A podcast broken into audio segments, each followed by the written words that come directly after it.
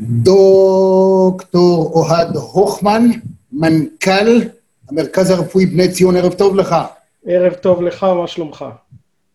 אני בסדר גמור, עם ישראל כנראה פחות טוב. בדיוק עכשיו ראיתי אה, מין דיאגרמות כאלה שהזכירו לי את אה, לימודי הסטטיסטיקה שלי, שבהם ישראל יותר מארצות הברית, זה ממש כאילו שיעור מפחיד.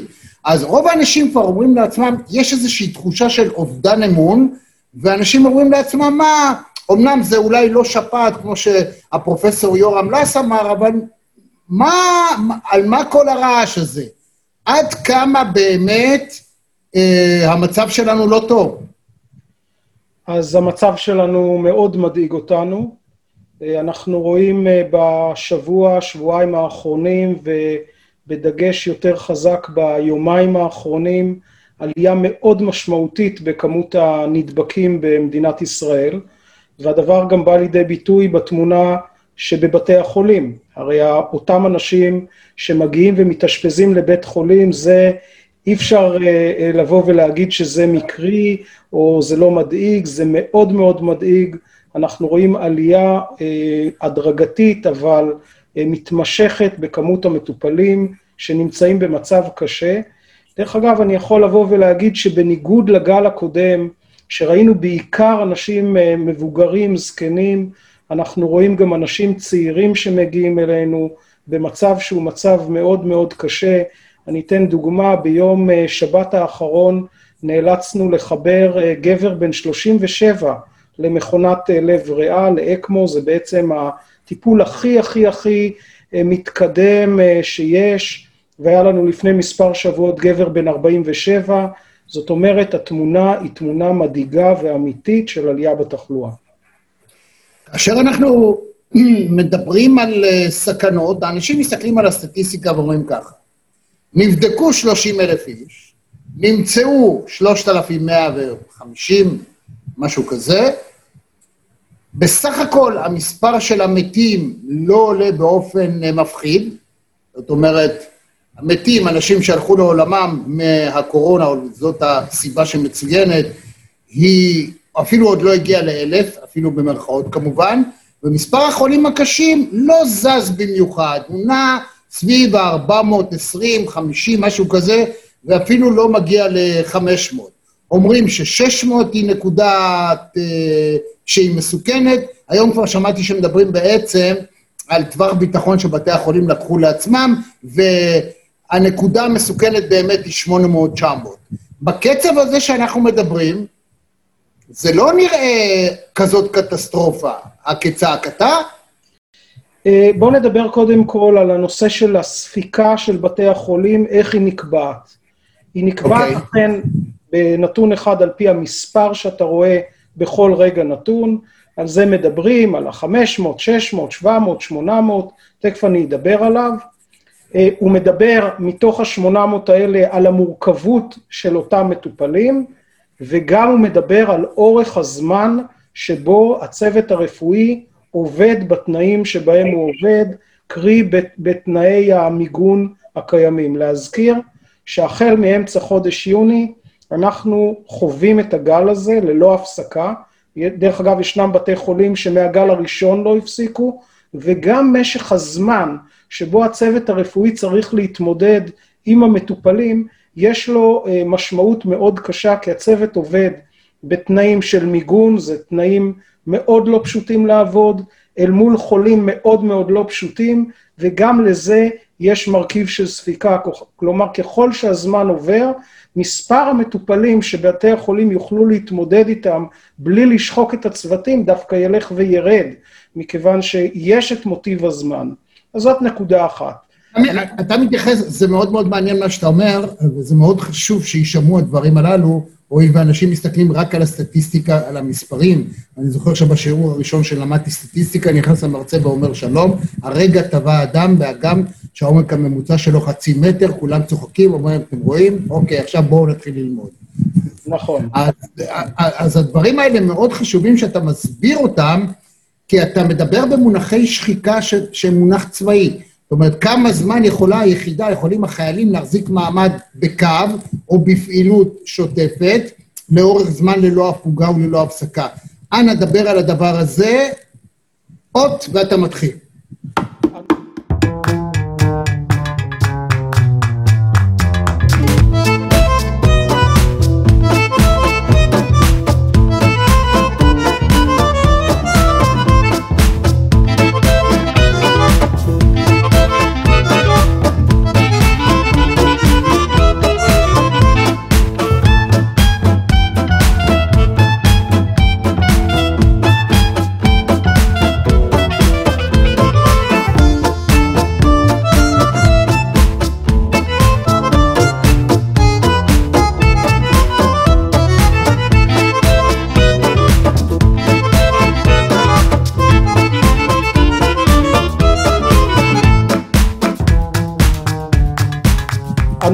אני, אומר, אה, ההשוואה לקרב היא השוואה די, אה, די טובה, אני חייב לבוא ולהגיד. ואני אומר, תראו, הצוות הרפואי הוא צוות שמתמודד כרגע עם מחלה שלא מוכרת, אה, שהרבה פעמים מפתיעה, עם אנשים יחסית צעירים, זה לא אנשים מבוגרים, זה אנשים צעירים, שדורשים הרבה מאוד משאבים של טיפול. ולכן כשאתה עושה את זה לאורך הזמן, במשמרות שהן משמרות ארוכות, אה, הלוך וחזור, אה, ולעיתים אנחנו רואים גם תמותה במח... במחלקות האלה. אה, לפעמים זה צוות שלא מכיר טיפול מהסוג הזה, אנחנו צריכים להכשיר צוותים שעסקו קודם לכן במחלקות אחרות, באתגר הזה. כל אלה ביחד הם בעצם מרכיבים את מרכיב השחיקה. אז נכון, אנחנו כמנהלי בתי חולים, אני אה, לפני כשעה הייתי במחלקת הקורונה, אנחנו אה, מדברים עם הצוותים, אנחנו מנסים להוריד את, השחוק, את השחיקה בכל מיני אה, טכניקות מנהיגותיות כאלה ואחרות, עם תחושה, ובאמת אני מאמין, זאת הסיירת שלנו. האנשים שנמצאים שם הם הסיירת, הם הנבחרים, הם אנשים שמתמודדים עם המצב בצורה באמת מעוררת השראה. הם הנבחרים, הם הטובים. אבל לאורך הזמן, גם האנשים האלה רוצים אה, אה, לנוח, לחזור, לקחת חופש, והשחיקה פה היא שחיקה גדולה, ולכן, אני אומר, כשאנחנו מסתכלים על הספיקה של בתי החולים, אנחנו חייבים לקחת גם את הנושא הזה לידי חשבון. עד כמה, ישנה, עד, עד כמה ישנה התקדמות באופן הטיפול? אני קראתי, פשוט כאחד האדיוטות, כעיתונאי שמקבל דיווחים, שדיברו אנשי מקצוע שבבתי חולים מסוימים, בעצם אנשים שילמו בחייהם, הואיל וזה היה תחילת הדרך ולא ידעו, לא חלילה רשלנות או משהו כזה, אלה דברים שקורים, לא ידעו מה לעשות, חיברו אנשים מוקדם מדי להנשמה, אה, אחוז הבלתי חוזרים לחיים אחרי הנשמה מהסוג הזה הוא כנראה גבוה. האם אנחנו למדנו, האם בכלל יש סוג של טיפול שהוא, אה, הייתי אומר, אפשר לפצל אותו, להגיד לסוג של אדם, כבר יודעים למי לתת מה, ועד כמה אנחנו התקדמנו, עד כמה אנחנו יותר מיומנים, עד כמה הצוותים היום יודעים לאבחן הרבה יותר מהר את הסוג, או יש סוגים שונים, או יש אפשר לעשות את זה על פי, אני לא יודע, על פי הסממנים שמאפיינים. אנא, תן לי כזאת סקירה קצרה על זה. על אף שעדיין אה, רב הנסתר על הגלוי בווירוס הזה, ואין לנו עדיין אה, תרופה כמו אנטיביוטיקה, שאם אנחנו נותנים אותה, האדם אה, ירפא. יש לנו היום מספר טיפולים שאנחנו יודעים שהם יכולים לעכב את הנושא של ההנשמה, ולהקטין את ההידרדרות של המטופלים.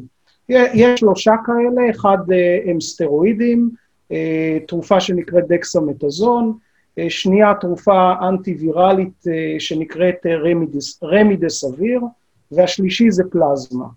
שלושת הטיפולים האלה, יחד עם טיפולים נוספים, כשאתה נותן אותם לחולים בעיתוי הנכון, לא כל החולים, לא חולים קלים שנמצאים בבית, אלא חולים אה, שמתחילים להידרדר, אתה יודע שבחלק גדול מהם אתה מצליח לעצור את ההידרדרות ואת ההנשמה. גם ההנשמה עצמה, אם בגל הראשון, בעקבות הניסיון שרכשנו ממה שקרה בסין ובאיטליה, הקדמנו להנשים את המטופלים, היום אנחנו יודעים שצריך כמה שיותר לעכב את ההנשמה, לפחות בחלק גדול מהחולים, כי אנחנו יודעים שהחיבור המוקדם למכונת ההנשמה הוא אה, לא עוזר לחולים, וישנם גם דיווחים שהוא הגביר אה, תחלואה ותמותה. אני חייב לבוא ורק להגיד שצריך להבין שהתקופה הזאת, וזה לא נכון רק לרפואה, כל אחד יכול לקחת את זה לעצמו, אחד העקרונות המאוד מאוד חשובים, שאנחנו צריכים לקבל החלטות בתנאים של חסר ודאות. אנחנו לא יודעים הכל, ו... אבל צריכים לקבל החלטות, ואנחנו עושים את זה על ידי זה שאנחנו מתייעצים עם, עם מומחים בארץ ובעולם, מבינים את הווירוס, מתחילים לראות מחקרים שהולכים ומתהווים, ועל פי, בסיס זה קובעים את מדיניות הטיפול. וככל שנתקדם יותר, לפחות לגבי הווירוס כנראה מרכיב החוסר ודאות ירד, והטיפול ילך וישתכלל. אנחנו היום נמצאים במצב שכל יום אנחנו לומדים עוד משהו נוסף לטובת המטופלים. ישנם דיווחים שונים מכל מיני מקומות בעולם, למשל על המוטציות של הנגיף הזה, שהוא שונה, הוא עובר, אה, שבארצות שונות בעצם גם הסממנים, גם המחלה היא אה, פוגעת בצורות אחרות, ושבעצם אין אחידות, זאת אומרת, הקורונה של סין או של יפן היא לא כמו הקורונה של גרמניה ושל ארה"ב. האם יש בכך משהו או שזה מסוג השמועות שרק מסתובבות? אה, הווירוס אה, באמת עובר מוטציות. עדיין פרק הזמן שעבר מרגע שהופיע הווירוס עד להיום, הוא עדיין אין הוכחות ברורות שהווירוס שינה או את ההתנהגות שלו או את האימוניות שלו. אימוניות הכוונה האם אני חוסנתי לזן אחד, האם עכשיו אני לא אחוסן לזן שני? עדיין אין לנו עדויות כזה, כאלה, אבל בהחלט צריכים אולי לקחת את זה בחשבון שזה יכול אה, לקרות. עדיין אה, העדויות שאנחנו רואים זה שזה וירוס אחד שעובר מוטציות והשינויים במוטציות עדיין לא גורמים למחלות שונות או לביטויים שונים, אה, וגם לא לתגובה חיסונית שונה, אבל בהחלט צריכים לקחת את זה בחשבון. דוקטור הוכמן, תן לי קצת, אני חושב שאחת הסיבות שאנחנו אה, עם שמאוד אה, ככה לוקח את זה בקלות ודי מזלזל, כאילו, אנשים לא מבינים את סכנת המוות הטמונה בכך, גם משום שאומרים, אוקיי, אז רואים את המספר, 120 אלף ישראלים איכשהו לקו בזה, אבל בסדר, מתו 500, בוא נעשה אחוזים, הסיכוי חלילה שיקרה משהו בתאונת דרכים יותר גבוה, או בפיגוע טרור או משהו מהסוג הזה. זאת אומרת, אנחנו, שעם שכבר רגיל ומחוסן מפני סכנות, לא עם פחדן. יש לכך מחיר גבוה כנראה כאן. אבל עד כמה אתה רואה, או אולי תנסה להסביר לאנשים במה זה כרוך כשהם מגיעים לבית החולים. אלוהים אדירים, אני, אתה יודע, יש אנשים הולכים לישון לא קמים בבוקר. אוקיי, כולנו בסוף מגיעים לאותו מקום. החיים הם מחלה ממארת, מה שנקרא. אבל הסיפורים שאני שומע, ואני רואה מכל העולם, על הסבל הנורא שאנשים עוברים, זה מה שצריך להיות גורם ההפתעה, שיגרום לבן אדם חלחלה לפני שהוא מוריד את המסכה שלו, או הולך להתגודד באיזה חתונה עם עוד אלף איש ולרקוד. זה כשלעצמו, אני חושב שפה יש איזשהו מחדל הסברתי. אז אנא תן אתה בתור בן אדם שהרגע מגיע ממחלקת קורונה, מה עובר על האנשים האלה? אמ, זו שאלה מאוד מאוד אה, טובה, כי את הווירוס אנחנו לא יכולים לראות בעיניים, אבל הוא נמצא איתנו. אבל כשאנשים מגיעים אה, לבית החולים, אז, אה, ו, ובאמת, חלק גדול מהחולים שנדבקים בווירוס, המחלה היא קלה, זה נכון. אבל אנחנו לא יכולים לדעת מי, מי ידבק במחלה הקלה ומי במחלה הקשה. יש לנו גורמי סיכון, אבל כמו שאמרתי קודם בתחילת דבריי, גם בלי גורמי סיכון אפשר לחלות במחלה קשה. ומה זה המחלה הקשה? זה כאבים מאוד uh, קשים, זה קוצר נשימה. מי שחווה פעם קוצר נשימה, אולי זה הדבר שהכי הכי גורם לאנשים את הסבל, ואפילו יותר מכאב. להיות רעב לחמצן, זה באמת תחושה שאי אפשר לתאר אותה. ואני יכול לבוא ולהגיד שמשיחות שלי, גם עם מטופלים וגם עם הרופאים, אחד הדברים הכי בולטים שאנחנו רואים כשאנשים מגיעים למיון ומתאשפזים, זה פחד וחרדה נוראים. כשאתה נמצא שם, אתה באמת חסר אונים, במיוחד בגלל התחושה הזאת של קוצר הנשימה והרעב לחמצן, והמחשבה, האם אני אדרדר לידי הנשמה? האם אני אדרדר לידי מוות? וזה באמת פחד עצום שיש, לאנשים. זה סממן של חרדה. כן, בהחלט. ואני אני, אני אומר שכשמגיעים לשם אה, ומגיעים למחלקה, בגלל העניין של אי-הוודאות, שאין אנטיביוטיקה ואין טיפול שמוכיח את עצמו, אז עוברים על האנשים באמת מספר ימים אה, עד שאנחנו בטוחים שהם מתחילים בכיוון של הבראה, אה, ימים מאוד מאוד מאוד קשים. אני רוצה גם להגיד עוד נקודה מסוימת שחשוב להבין אותה. בסוף אנחנו ננצח את הווירוס רק אם נעזור אחד לשני. ברמת העיקרון, אני, כשאני מתנהג נכון ולא מזלזל, אני לא רק מגן על עצמי, אני מגן על האנשים שנמצאים מסביבי. אני מגן על אבא ואימא שלי, על האוכלוסייה הפגיעה. אני חייב לבוא ולהגיד, זאת האוכלוסייה שבנתה את הארץ, הם ההורים שלנו, אה, הם אה, עזרו לנו להגיע לאיפה ש, שאנחנו אה, מגיעים, לפעמים הם נלחמו, נלחמו עבורנו, פרנסו אותנו, בנו את מה שאנחנו רואים כאן, יש לנו חוב כלפיהם, ואנחנו צריכים בהתנהגות, שהתנהגות, אני לא אומר שהיא פשוטה, אבל הכללים הם פשוטים. בוא נסתובב עם מסכה, בוא נשמור על מרחק, בוא נימנע מהתקהלויות ונגן אחד על השני. מדינת ישראל ועם ישראל נבחנים בין היתר עכשיו בסולידריות שיש להם אחד כלפי השני.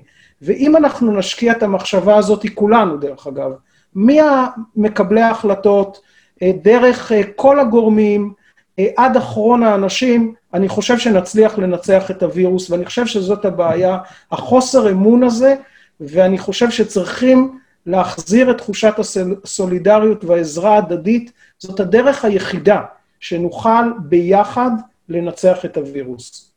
כמה אנשים נפטרו או מתו אצלכם, לאו דווקא נפטרו, נפטרו זה רק יהודים? לא, לא, לא, אנחנו uh, נפטרו גם יהודים וגם ערבים, נכון לא, זה לא נפטרו, הם מתו. נפטר, אומרים רק על יהודי. אוקיי, אז, מת, אז בואו בוא, בוא נאמר ככה שמתו עד עכשיו בבני ציון, אה, בגל הראשון אה, אה, מתו שני אנשים, ובגל השני עד עכשיו שבעה אנשים, סך הכל תשעה. רוב הנפטרים, כל הנפטרים, היו אנשים מאוד מאוד מבוגרים, אני חייב לבוא ולהגיד, עם הרבה מאוד מחלות רקע, אז זה גם צריך לדעת, אבל בהחלט היו אנשים שעברו שלא נפטרו, אבל עברו מחלה מאוד מאוד קשה. כמה מהתשעה הם אנשים שאתה יכול להגיד שזה ממש, מה שנפל עליהם זה זה, זה הקורונה, אחרת הם היו עוד חיים ובינינו בלי שום בעיה. כי תראה, אם, אם הולך לעולמו אדם בן 80 פלוס, ויש לו הרבה מאוד מחלות, גם ככה סיכוייו לא מי יודע מה גבוהים, צריכים להיות uh, הוגנים, סך הכל נדמה לי שממוצע uh, גיל התמותה בישראל זה 82 או משהו כזה, נשים, גברים, זה יש הבדל של שנתיים, תמיד הנשים יש להם עלינו פור, אז uh, כמה מהם, מהאנשים האלה, זה רק, רק הקורונה נטו ולא הדברים שתמיד אומרים מחלות רקע וכדומה? קשה, קשה להגיד את זה, אבל אני יכול לבוא ולהגיד ששלושה אנשים אה, שאני זוכר אה, היו אה, קרובים מאוד למוות גם בלי הקורונה, בגלל מחלות רקע. אבל אני, חייב, אבל אני חייב לבוא ולהגיד, אני לא בטוח שזה כל כך רלוונטי. בסוף, אני כרופא צריך לעשות הכל על מנת שאנשים... אה, יחיו, אני לא חושב שאנחנו צריכים לתת לקורונה לגיטימציה. אה, אה, לא, לא, אני, אני, לא זה אני מתכוון. תראה, יש מין אופנה כזאת בעולם. לא בארץ, אני לא רוצה לייחס את זה בארץ, אז יותר נוח לי להגיד בעולם. של חבר'ה צעירים שאומרים, בסדר, אז נקבל את הדירה, את הירושה יותר מהר. אפילו את זה. סבא וסבתא, בסדר. יש, יש את זה, אפשר לראות את זה ברשתות החברתיות, דובר על זה, אפילו עושים על זה עכשיו מחקרים פסיכולוגיים, על כל מיני היבטים שנוגעים לעניין הזה. אנחנו, אני לא רוצה להרחיק לכת במה שאני מדבר, אבל אני רואה במו עיניי את הזלזול התהומי שאנשים צעירים נוהגים. מסיבה כזאת או אחרת, אני אינני יכול להבהיר מדוע בדיוק זה קורה, אבל יש לי מין תחושה של, א', זה מאוד מאוד קשה לדעת, קשה לאבחן, ויש לנו את המנהגים שלנו. הבעיה שאנחנו כבר חצי שנה בתוך הדבר הזה, וזה לא משתפר. דווקא האנשים היותר מבוגרים, יותר מיושבים, הם אלה שרוצים למנוע מעצמם את החרדות ועוטים את המסכה יותר, יותר ממושמעים וכדומה, אבל החבר'ה הצעירים לא שמים אה, דם, מה שנקרא. למה? אז שוב, שוב, כמו שאמרתי, זה שהחבר'ה הצעירים, אחד, לא רואים את האויב בעיניים. אה, זה, זה, הווירוס הזה הוא פה, אבל לא רואים אותו. אה, והדבר השני, באמת אה, הם אולי לא מודעים, אחד, לחומרת המחלה שיכולה לתקוף אותם, וזה אכן תקף צעירים. והדבר השני, החבר'ה הצעירים צריכים להבין שיש עניין של סולידריות, ואנחנו צריכים להגן אחד על השני, גם על האנשים המבוגרים, ואנשים מבוגרים, אה, אני לא מסתכל על תעודת הזהות ואומר אה, איזה גיל אה, צריך לחיות ואיזה לא. אני מסתכל על האדם, וכל אדם שנפטר, זאת מכה קשה מאוד למשפחה שלו, וצער רב מאוד למשפחה שלו, ולכן אנחנו צריכים לקחת את זה בחשבון. אנחנו חברה, והייתי רוצה לחיות בחברה שבה ישנה ערבות הדדית, ואנחנו עוזרים אחד לשני, אה, ומאפשרים לכולם לחיות בכבוד אה, אה, ולאפשר לאנשים ולמשפחות לבחור את, את, את החיים ואת סוג החיים שהם בוחרים לעצמם, ולא לזלזל שהווירוס עושה איזושהי עבודה ש, שהייתה צריכה להיעשות. אני לא מקבל את זה, ואני רוצה חברה שהיא חברה אחרת. יש uh, סוג של טענה, אני אינני יודע אם היא נכונה או לא, אבל היא, יש בה הרבה היגיון, שאנשים שא', אה, אפילו עכשיו, בתקופה הזאת, א', דואגים לאכול בריא, מה שנקרא, לא להעמיס יותר מדי על עצמם, גם קלוריות, וגם העניין הוא סוג הקלוריות שהם uh, uh, תוחבים לעצמם, או מאכלים שהם קשים לעיכול, זה לוקח משאבים גם מהמערכת החיסונית וגם מה... כל הפעילות של הגוף, שאם חלילה אדם כזה הוא הופך להיות חולה, יש לו יותר בעיה לגוף להתמודד. זאת אומרת, ככל שאדם יהיה בכושר גופני יותר טוב, ישמור, אני, הרי אי אפשר לעשות בבת אחת, אדם שצריך להפחית 30 קילו במשקלו לא יכול לעשות את זה בבת אחת, אבל אחד הדברים שהוא כן יכול לעשות, זה להתחיל מעכשיו. לאכול יותר נכון, לא לצרוך דברים שהוא לא צריך, אה, אפילו ללכת חצי שעה ביום ולהתחיל להיכנס לכושר. מה אתה אומר? אה, אני גם במקצוע שלי רופא משפחה, אז אה, אני חושב שאורח חיים בריא ומאוזן הוא תמיד נכון. הוא תמיד תמיד נכון, ואם יש לאנשים עכשיו את ההזדמנות להתחיל בזה, אני מאוד מאוד מברך.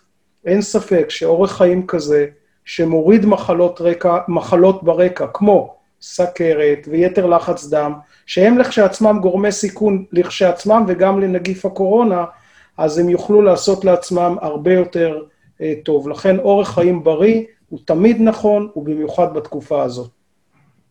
אתה רוצה לקראת ציון לספר לנו קצת על המרכז שאתה אה, עומד בראשו, אתה המנכ"לו? כן, בית חולים אה, בני ציון הוא אה, בית חולים, זה קודם כל זה בית החולים הוותיק ביותר בחיפה, ובעוד שנה אנחנו חוגגים 100 שנה לבית החולים. וואו. אני, כן, קיבלתי את הניהול שלו לפני uh, קצת יותר uh, משנה, משנה, ויש בו אנשים מופלאים ונפלאים, אנשי צוות שעושים לי כל יום את החשק לקום בבוקר ולהגיע לבית החולים uh, ולהיות עם אותם אנשים uh, מופלאים ומסורים. שאוהבים את מקום העבודה ואוהבים מאוד את מה שהם עושים אל מול המטופלים, ולא סתם בית חולים בני ציון, שנה אחרי שנה, כמסורת, מקבל את אחד המקומות הראשונים בסקר שביעות הרצון אה, מצד המטופלים על היחס אה, שמקבלים אה, אצלנו. יש לנו מחלקות... האוכל טוב אצלכם, יותר טוב מאשר ברמב"ם. עוד פעם, מה השאלה? האוכל טוב, יותר טוב מאשר ברמב"ם. אני חייב לבוא ול... אני לא רוצה להשוות uh, לבתי חולים אחרים, אבל יש לנו אוכל מצוין, יש לנו גם uh, מטבח מצוין, uh, במטבח הזה יש גם uh, אדם שהוא שף, uh, ואני... נכון, ואני רוצה לבוא ולהגיד לך שהאוכל הוא אוכל מצוין, לא אוכל של בית חולים, אלא באמת אוכל שמבושל מכל הלב. הייתי לפני כשבוע וחצי, אני נוהג לעשות ביקורים בכל המחלקות, אז הייתי גם במטבח, וגם שם אנשים מצוינים שרוצים מאוד אה, אה, לשמח את המטופלים ולהתאים את האוכל אה, אליהם, אז אני חייב לבוא ולהגיד אה, אוכל מצוין, אבל זה לא רק אוקיי. אוכל, זה גם מחלקות מצוינות, איכותיות מאוד בכל נקודה ונקודה. אה, אז זה בית חולים, ש... בית חולים שהולך ומתפתח. אנחנו מסיימים uh, עכשיו לבנות uh, מיון ואשפוז ממוגנים, ואז יהיה לנו מיון חדש, חדרי לידה חדשים שהולכים ונבנים, ויהיו מוכנים תוך כמה, תוך כמה חודשים, וישקיפו אל הים היפה והנוף היפה של חיפה. ועל זה התחרות הענקית, כל בתי החולים רוצים את היולדות, כי מקבלים הכי הרבה כסף תמורת כל יולדת, וכל בית חולים... רוצים... הכל, הכל, הכל בשביל לקבל את היולדות. אנחנו רוצים את היולדות, אבל אנחנו רוצים גם, אה, אנחנו רוצים את כל המטופלים, אז אני יכול לבוא ולהגיד שאני משקיע כרגע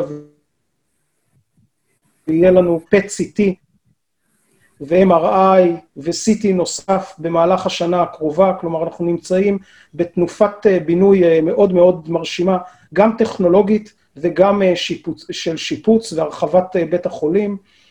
אז אני אשמח ליולדות, אבל אני אשמח גם למטופלים אחרים, כי באמת מקבלים אצלנו גם טיפול מקצועי מצוין, עם יחס שהוא יחס אה, מעולה, אה, ואני מאוד מאוד גאה בצוות ובבית החולים שאותו אני מנהל. איזה כיף שאתה לראות אה, מנכ"ל שככה, יופי. תגיד לי, אני רוצה לקראת סיום, אתה רופא משפחתי, אבל אולי אתה יכול לתת קצת... אחת הבעיות הגדולות היא בעיקר אם אנחנו עכשיו, יש דיבור על חזרה לסגר וכדומה, דהיינו אנשים יצטרכו להיות מסוגרים, ועדיין חצי מיליון בני אדם היו בבידוד. והקושי הנפשי שכרוך בזה הוא לא פשוט. אני שומע מאנשים שהיו פעם חולים, אפילו בינוני הייתי אומר, או קל בינוני, שיש לזה אחר כך תופעות לוואי, חרדות, אה, סוג של נגיד, אה, סוג, אה, ניוון שרירי פתאומית, אפילו תוך כדי נהיגה, כל מיני דברים שהם קטנים, זיכרון שהולך לאיבוד וחוזר, תופעות מדהימות שמחדירות באדם חשש איבוד ביטחון עצמי, והיעדר ידיעה, אי-ודאות, הוא לא יודע מתי זה יקרה לו עוד פעם. זה סוג של בעיה מאוד רצינית. איך מתמודדים עם זה? אכן אנחנו אה, רואים אה, תופעות שהן תופעות אה, לאחר הווירוס, כלומר כשכבר אנחנו לא מוצאים את הווירוס בגוף, בהחלט אנחנו רואים תופעות כמו, ש, כמו שציינת, אה, שנמשכות לאחר מכן. אה, אחד, אנחנו לא יודעים לבוא ולהגיד בוודאות, כי אין לנו את משך הזמן עדיין, מה שכיחות התופעה ומתי היא תעבור, אם היא תעבור, אז אנחנו באמת לא יודעים. אנחנו כרגע בהרבה מאוד בתי חולים אה, מקימים מרפאות שבעצם נועדו על מנת לטפל באותם אנשים ובאותם סימפטומים ולהקל עליהם. אה, זה בהחלט, זה בהחלט אה, כך. אני רוצה להגיד משהו בנקודה אה, שנגעת בה, ואולי לתת איזושהי השקפת עולם גם של מנהל וגם של רופא משפחה. מה זה בריאות? מה זה בכלל בריאות? בריאות זה לא רק היעדר חולי, זה לא רק אם יש לי או אין לי מחלה. זאת גם רווחה שהיא רווחה נפשית, גם רווחה שהיא רווחה חברתית, וגם רווחה שהיא רווחה כלכלית. כלומר, אדם שאין לו את ארבעת המרכיבים האלה, הוא לא ירגיש בריא. ולכן אני כרופא, וגם כמנהל, וגם מי שמשפיע במערכת הבריאות, אני צריך לקחת את כל ארבעת השיקולים האלה, היעדר החולי, שאולי זו המומחיות הכי גדולה שלנו, אבל גם הנושא של הרווחה החברתית, הנפשית והכלכלית, בשיקול ההחלטות שבו אנחנו בעצם צריכים לקבל איך להתמודד עם המגפה. וזה ברור לי, למשל, שסגר, שאולי יכול להקטין את החולי, יכול להגדיל את המצוקה של הרווחה, את המצוקה החברתית, וכמובן את המצוקה הכלכלית. ולכן אנחנו צריכים כל הזמן לשמור על האיזונים בין כל ארבעת המרכיבים האלה, וכשאנחנו עושים סגר, וסגר זה דבר מאוד מאוד קשה, אבל לפעמים אין ברירה, אנחנו צריכים לייצר את המנגנונים, כל אחד בתחום שלו, איך אנחנו מקטינים את המצוקה החברתית, למשל על ידי זה שאנחנו יוצרים קשר עם אנשים בודדים, או כל אחד ואחד במשפחה שלו מייצר קשר עם הקרובים שלו בזום, בתים, או אפילו בראייה מרחוק. איך אנחנו תומכים כלכלית גם כמדינה וגם כחברה באותם אנשים שנפגעים. כל הדברים האלה צריכים לקחת בחשבון, וזה עוד פעם מתחבר ומצטרף למה שאמרתי קודם. בלי עזרה הדדית, בלי ערבות הדדית, זה לא ילך. כל אחד מאיתנו צריך, אחד, לוותר, ושתיים, לעזור בתחום שבו הוא חזק, וככה אנחנו ננצח את הווירוס. אתה הגדרת בצורה יוצאת מן הכלל, אה, עממית ופשוטה, ואולי אוסיף על כך שהנושא של המיינדפולנס, או הימנעות מלהיות חולה, ושמירה על אורח חיים בריא, זה המרכיב החשוב ביותר בחיי כולנו. תזכרו את זה, חברים. בהתחלה אתם רגילים לזלול, בהתחלה זה אולי מסובך לכם להפסיק, אבל אחרי זמן מתרגלים, יש כל מיני אמצעים איך עושים את זה, אחר כך החיים הם אחרים, כולל פעילות גופנית, הליכה ברגל, בלי להתאמץ יותר מדי, אבל להכניס לתוך הסיסטם תמיד לאט-לאט. אחת הבעיות שאנשים נרשמים, אתה יודע, יש מחקרים שמוכיחים, זה סטטיסטיקה, אנשים נרשמים לחדרי כושר בתחילת שנה. השנה בחדרי הכושר תמיד עושים מבצעים, לוקחים את הכסף, אחר כך לא רואים אותם.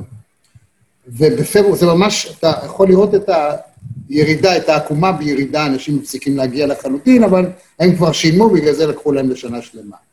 אל, אני פונה אליכם, אל תיקחו על עצמכם דברים שאתם לא יכולים. את, אין לכם כושר עכשיו, תלכו רבע שעה ביום, תלכו עשרים דקות. תלכו עשרים דקות לצד אחד, אם אתם רוצים תחזרו, אם לא תישארו. עד שתנוחו על הספסל, עד שתחזרו הביתה. הדברים האלה, האלף-בית, זה נכנס, ואחרי זמן מסוים זה הופך להיות חלק מכם. תפסיקו לצרוך סוכר, מתרגלים, אחרי שבועיים שאתה שותה קפה, נגיד ממסוכר תעבור לסוכרזית, מסוכרזית תעבור אחר כך לכלום. עכשיו, אני למשל, תן לי עם, עם סוכרזית או עם סוכר, אני לא יכול לשתות את זה. מכל דבר מתרגלים. לקורונה לא אבל.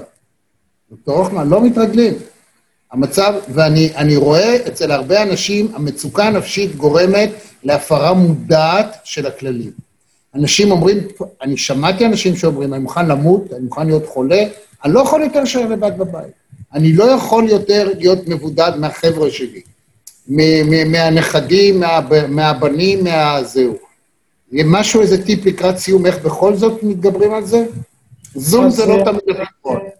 אז אני אומר... למרות שגם הרעיונות האלה שאני עושה בתקופה הזאת, אה, רק עכשיו התחלנו עם הפרויקט הזה, ויש לזה הצלחה אדירה.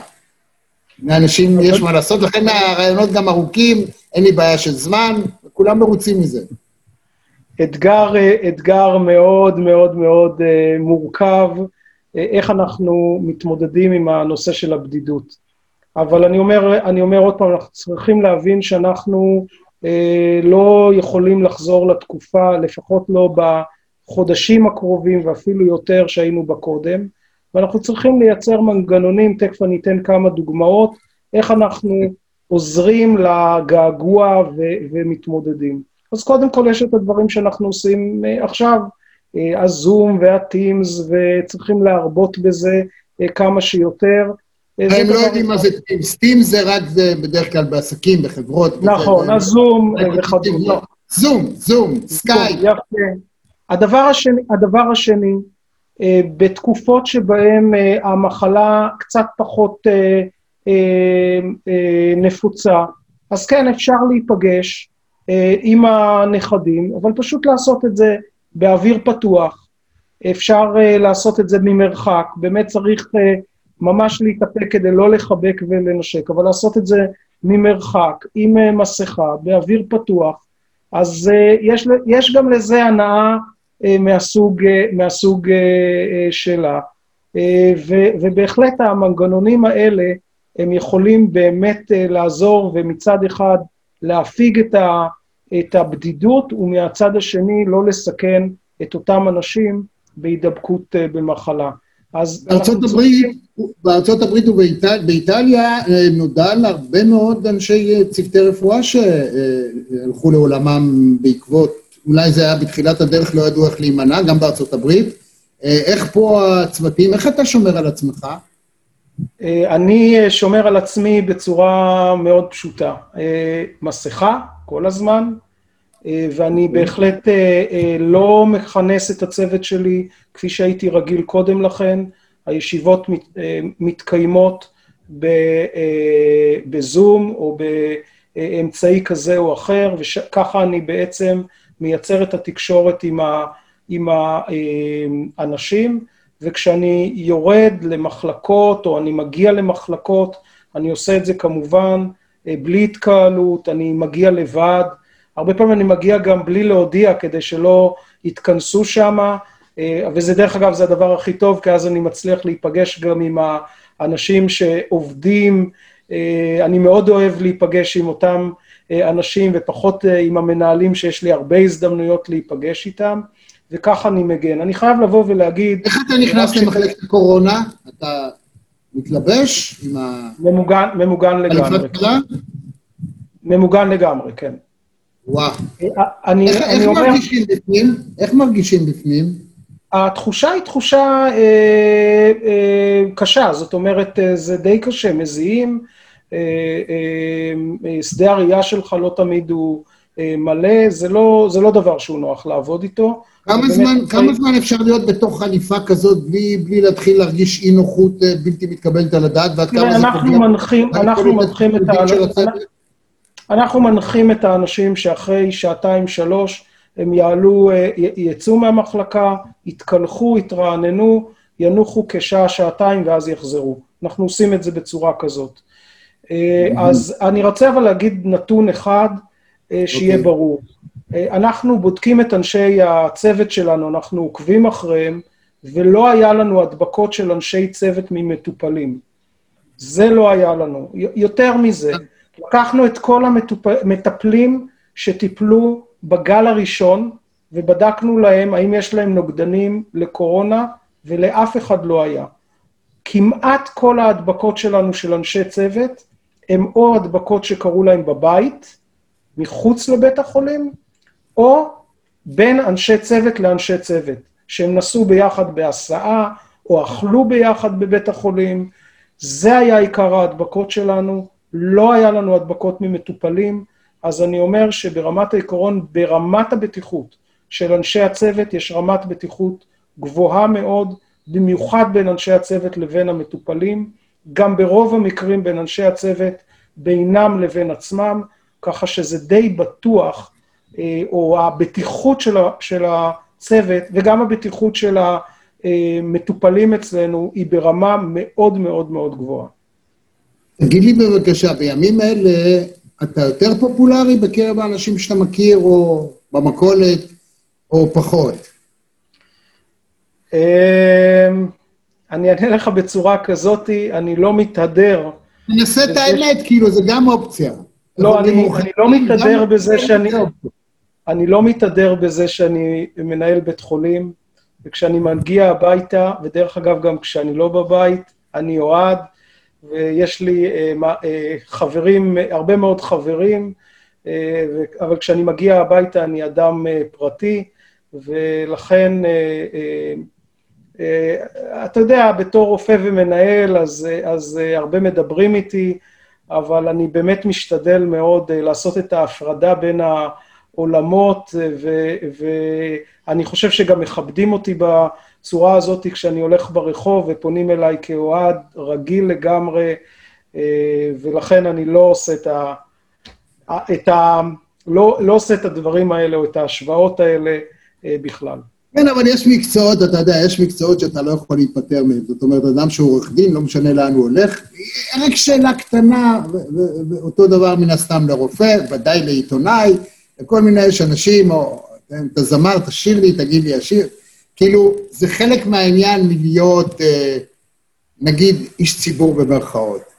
אז uh, כל הרופאים שאני מכיר הם אנשים מדהימים ומקסימים.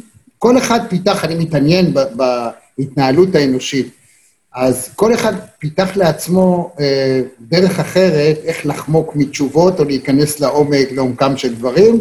נראה לי שמן הסתם גם לך יש את השיטה שלך. אני בטוח. ובנימה מאוד אופטימית זו, איך אנחנו נסיים ככה, חוץ משנהיה בריאים? תן, תן איזה משהו ככה... לא יודע, כאילו, מה הדבר הכי משעשע שקרה לך עם אה, איזה חולה קורונה שהבריא פתאום? משהו, צלצלת, הוא בא להגיד תודה, שלח זר פרחים, משהו אופטימי לסיום.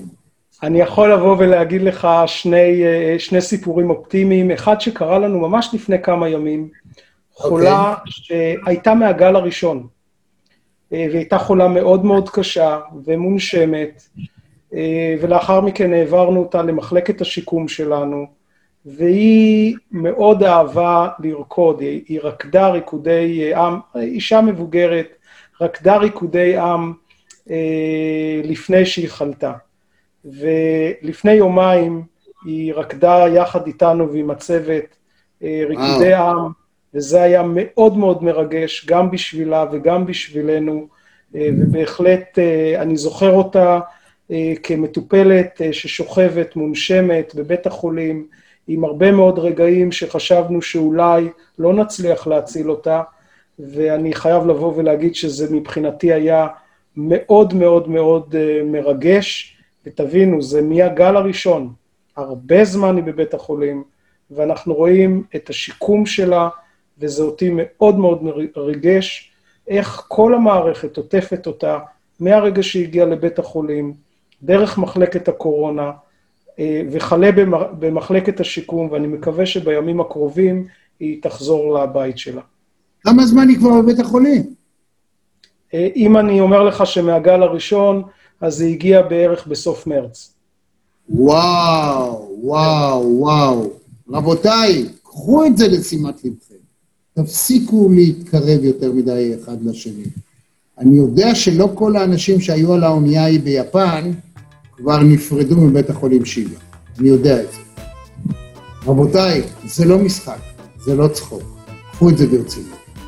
ואם חס וחלילה זה יקרה, כמה נעים לחשוב אפילו שאנחנו נגיע לאדם כמוך, דוקטור אוהד הוכמן, אתה איש מקסים, מן הסתם מנכ"ל נהדר, שף בבית חולים. נכון.